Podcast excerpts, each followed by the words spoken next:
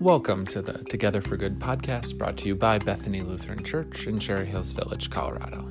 Today's episode is a talk about Holy Week. Pastor Gary and I sit down to discuss the finer details of this sacred week within the Christian calendar. We talk about some of the worship services that take place, but also the idea as a whole and how this Holy Week can help prepare us for the Easter season. Along the way, we also mentioned some practices that we offer up to you as possibilities for further enhancing your experience of Holy Week this year. Hope you enjoy it a lot. I hope that it does give you some new things to think about and some new ideas and observances about this entire season for this year and future years. Without further ado, here's Pastor Gary and myself talking about Holy Week. Hello, everyone, and welcome to another podcast. I'm sitting here with Pastor Gary. And as we are on the Monday of Holy Week, we thought it would be a very good idea to walk through the entirety of Holy Week and to talk about this very sacred time in the Christian calendar, many of the different pieces that go along with it, and how it lines up with the Jesus story, along with a whole bunch of um, fun facts about things you may not have known uh, related to the Holy Week journey and some resources as well. We're going to be really intentional about trying to give you some suggestions for ways that you can more fully engage your observance of Holy Week this year. So, Pastor Gary, why don't you start us off? What do we need to know about Holy Week before we really get and dive into the details? So, what you need to know is it's the Monday of Holy Week, which means yesterday on Sunday we celebrated what was Palm Sunday for many, many, many, many years, and we've recently created that or transformed it into Passion Sunday. Part of that was the very reality that some people weren't able to get to worship for all of the different aspects of Holy Week, and yet we wanted you to know Jesus' passion before going into Jesus' resurrection. So you'll see even here at Bethany, a couple of years we'll go through the Passion cycle on Passion Sunday, Palm Sunday, and then usually in that uh, uh, every third year highlight simply the idea of Palm Sunday and what all of that meant. But part of that is so that you would know that you're you're totally immersed in that Passion story. Now the next thing that happens, of course, is you can say, well then we had Sunday, and now nothing happens until Thursday, Maundy, Thursday. But if you look in Scripture, you'll realize that there's a several chapters in any given gospel, two, three, even maybe four chapters between Palm Sunday and Maundy Thursday. It's in this time that there's great devotional material for you because all Jesus was doing was hanging around Jerusalem, teaching his disciples and anybody else who would listen, which obviously were large crowds because you had so many people coming into Jerusalem for the Passover. And it's wonderful teachings about how you prepare for this next stage of your life. He was preparing the disciples for the next stage of their life, knowing he would only be with them for really a matter of days. Yeah, and I like how that's all the preparation that Jesus is doing. And yet, in the same sense, that's very much the the, the meta design of Holy Week as well. yeah. Is that we walk through these last moments of Jesus's life all as a way to better prepare us for the Easter celebration. And, and going back to your original point about this shift from a Palm Sunday to a Passion Sunday, and that's kind of taken place throughout Christendom. We used yeah. to just celebrate Palm Sunday, and you'd read the very short passage where Jesus enters and they wave palm branches. Uh, and it would feel like a normal Sunday in a lot of ways, this triumphant end to the Lenten journey that's a little more joyful than yeah. previous weeks. But people started to realize folks were coming on Palm Sunday, and then they were coming on Easter Sunday, but they didn't come to any of the Holy Week services in between. And if that's you, it's okay. We forgive you. We understand. But in the same sense, the stuff that happens in between is so important yeah. for preparing you for the Easter celebration. And so over the years, it's shifted to this reading of the whole Passion story on that Sunday, that first Sunday of Holy Week where you can then get information about Jesus' betrayal, his trial, and his crucifixion, because that's all essential for fully entering into the joy of Easter as well. If right. you just go from Palm Sunday to Easter Sunday, you, you kind of just think Jesus had it easy, right? Though they welcomed him as a king and they waved palm branches and then he rose from the dead. It's great. Um, right. But there's some important pieces in between there that help make the whole story make sense. And so that's also really part of what Holy Week allows us to do as a congregation and as a church is through these liturgical movements, these worship services, we fully enter into the story and, Yeah. and experience it one day at a time in a lot of ways too. And so you're right. We have Palm Sunday slash Passion Sunday, and then there's nothing, no service until Thursday. But I think that's a great devotional practice you're recommending. Is well, what Jesus did before Maundy, Thursday is he was teaching in the synagogues and teaching his disciples, and so that's a great thing to immerse yourself in here on this Monday or Tuesday or Wednesday of Holy Week. Which is why I, I think looking at the Passion account on the Sunday is so important. And the reason we like to do that is because we know a lot of people will be there. Passion Sunday is one of the highest Sundays of the church year outside of Easter, usually. Mm-hmm. And part of what we want is for you to feel like you are a disciple, that you're on this journey. So that's why in this early week you want to know what would be what would Jesus be teaching me if I were there this week? What would Jesus want me to know? Yeah. And so part of it is getting yourself away from watching the story and allowing yourself to become a part of the story. That's what I think is so essential about Holy Week. Is this is not a movie that's that's playing out and you're watching others, but that you're engaged in it. That when we say Jesus taught his disciples, we are talking about you. We're not talking about 12 people who lived 2,000 years ago. We're talking about you Yeah. as a part of the story. And there's something really brilliant and beautiful too that the way the church helps you do a lot of this is through worship. And that by entering the story and experiencing the story, that is an act of worship as well. And so we have these specific services that only come up once a year during Yeah. Holy Week. And it's an act of worship, and it's a worship service, oftentimes with hymns and a sermon and prayers, but kind of designed and connected to the last moments of Jesus' life, the last week of his life, Yeah. so that we enter into it in a worshipful way um, personally and, and experience it devotionally.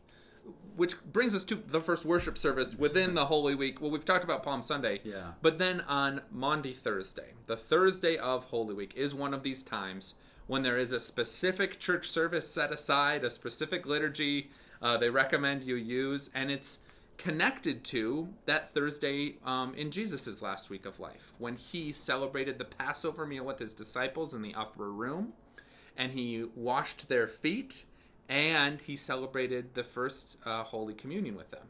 Except, Pastor Gary, those all don't happen in one gospel passage, no, do they, they? don't. In fact, no gospel writer uh, uh, accounts both of those or records both Uh-huh. of those accounts. Uh, the Gospel of John records Jesus washing his disciples' feet. Now, he does talk about the Passover meal, but only as a Passover meal. Matthew, Mark, and Luke all account for Jesus sharing bread and wine, saying, This is my body, this is my blood, but none of those three mention foot washing. But what is so important is that this concept of that night, in any case, it was the Passover. That's the thread that draws them together, is that it was in the Passover meal either that Jesus has celebrated that first communion or that Jesus washed the feet, likely both, but neither gospel writer connected those as connecting events. But what I love about no matter which way you go is that they're both tactile events for us today. You know, you receive actual bread and wine. It's a physical event. Or you get your feet washed. It's a physical event. I don't mm. know how you could immerse yourself in the story more than actually receiving physical bread and wine or actually having your foot washed by Yeah. somebody else. That's a really great point. And, connected to all of this as well, I mean, that's it's also, those are also actions that Jesus commanded us to do. Right. I, I always like to point that out that we often connect sacraments in these ways to things that Jesus commanded us to do. Commanded us, right? Do this in remembrance of me, in reference to communion. Yeah. And at the foot washing in John 13, that's where that's written down. He talks about like, if as, if I do this to you, you should do this for to, for one another as well. Right. And so it's also that neat connection too of living out the commands of Jesus, a- as well as the physical element to it all. Right. So yeah. So talking about Maundy, in case you missed Good, it yeah. along the way, Maundy means command. So it's the it is the Thursday night where Jesus commanded us in a way to live like Jesus. Right. Well, and as a kid, I often thought it was called Monday Thursday. Yeah. That's not it. It's Maundy. It's a Latin word, M A U N D Y, which means command. Yes, the command Right. Thursday. Yeah. And so, in typical years here at Bethany, our Maundy Thursday liturgy would include foot washing. Right, we would do that. This year, pandemic year, uh, we're we're just going to have a live stream of that worship service. It's hard to do foot washing through a live stream.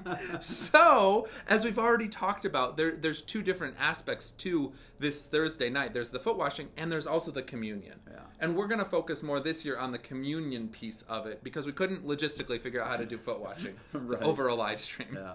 and there's something about focusing on communion when the command typically takes us toward the foot washing. But I like uh, what you said, Pastor Nate, is that Jesus' command was to do this in remembrance of me. So it does set us up to understand that we are completely a part of this story. That when we talk about Jesus saying, Do this in remembrance of me, he's not really saying reenact this.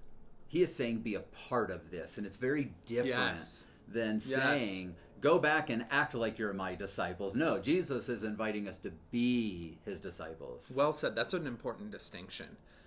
The other neat piece to Maundy Thursday that I always like to point out for folks on Ash Wednesday, way back at the beginning of hmm. our Lenten journey, we take part in a very long, extended confessional time. It's a good way to prepare for the Lenten season and the Lenten fast. And we confess our sins. And, and if you look back at your bulletin or the live stream from that day, you'll notice that we really confessed as many sins as we could think of and spent a long time focusing on that.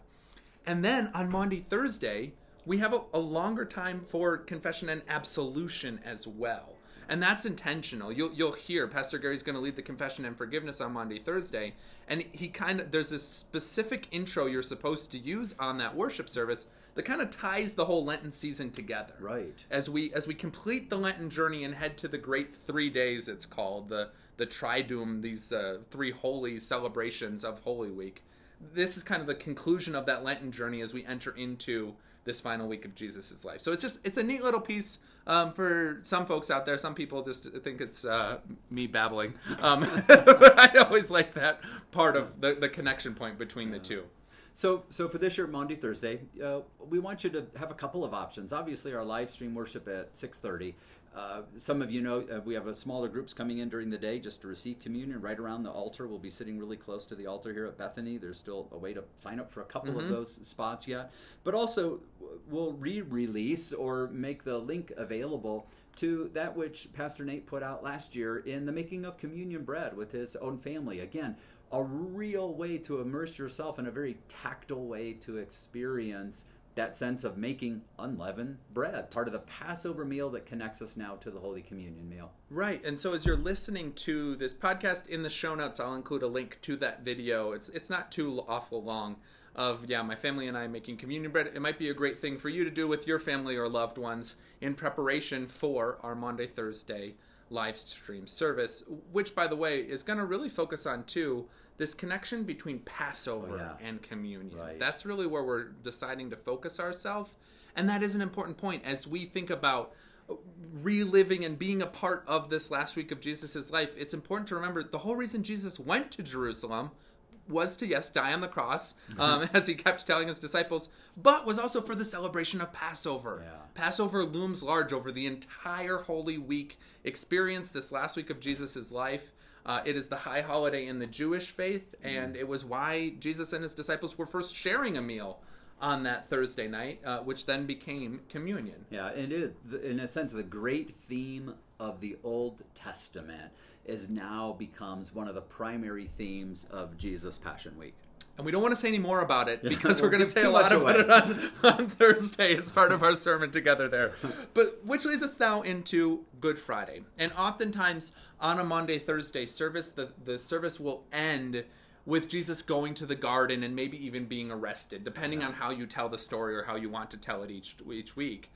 And and as a matter of fact, again, not to give too much away, but we do end by singing "Go to Dark Gethsemane" Yeah. this Maundy Thursday, which then it helps create that connection. And, and very much so, the idea is that the worship is continuing. That, that while Maundy, Thursday's liturgy is concluded and that service has ended, it's actually just going to continue the next day with Good Friday. The two are inherently linked and connected. Yeah. And so then what happens on Good Friday, Pastor Gary? So on Good Friday, there are some pivotal things that we experience, and part of Good Friday is to really understand the depths of despair. The despair that Jesus felt personally, the way that we make that known visually, but also the way that we would say, I want to know a little bit about what Jesus was feeling, thinking, expressing during that time. So, oftentimes in Maundy, Thursday, we do center on the crucifixion, but not just that, but around the emotions that centered around it. We look at the disciples, we look at what Jesus said in, in that time period. Uh, what did he say, even as he was hanging on the cross mm-hmm. and dying? And the emotions that carry through, and then other characters around it, even as we get to the end, Joseph of Arimathea and so forth. The, the way that so many people were involved in that, and all of it really geared for us to, to draw you into the very foot of the cross. Good Friday, again, is not about watching a video of what happened with Jesus at the cross. It's about ourselves walking right up to the cross and knowing that our emotions are laid bare there as well. And it's really incredible that the church creates this as part of our yearly rhythm and calendar. And it, and really essential too. It's it's why Palm Sunday becomes Passion Sunday is because we need to remember Jesus' self-sacrificing death and the emotions and the reality uh, and the weight of this sacrifice on the cross yeah. and, skipping over it is what we want to do the rest of the year anyways we hold grief and death at yeah. such an arm's length in our culture and I, I, understand why these are hard heavy topics but good friday is a, is a safe space where we are invited to enter into those places knowing that god is already there too yeah. and that's really what theologically lives at the heart of Good Friday is that Jesus is a human, God incarnate, who's experienced the breadth of our emotions and, and, and lived through betrayal and abandonment and pain and sorrow and suffering and even death. And still, somehow, God is there in those difficult moments. And, and that just, as Lutherans, it really lives at the heart of our theological commitments, yeah. too um, so go ahead and talk about that a little bit. Well, you know, it, as we talk about, we have a theology of the cross. Uh, counter to some churches where you'll hear a theology of glory. Now, we understand that resurrection could be a theology of glory, but part of that tries to skim over the fact that we believe in a God who understands the importance of sacrifice. Mm-hmm. We believe in a God who understands that human emotions are real, that they're raw, and they're to be experienced because God experiences those same emotions. So we can't skip over them. We can't believe that faith in God means that as long as we have enough faith, everything will always work out well for us. And it's really easy then when things don't work out because then all the pastor has to say to you is, well, yeah, you might just had not had enough faith for that moment. And uh, uh we would say it the other way. When you experience those rawest of emotions, we would say God was right there with you.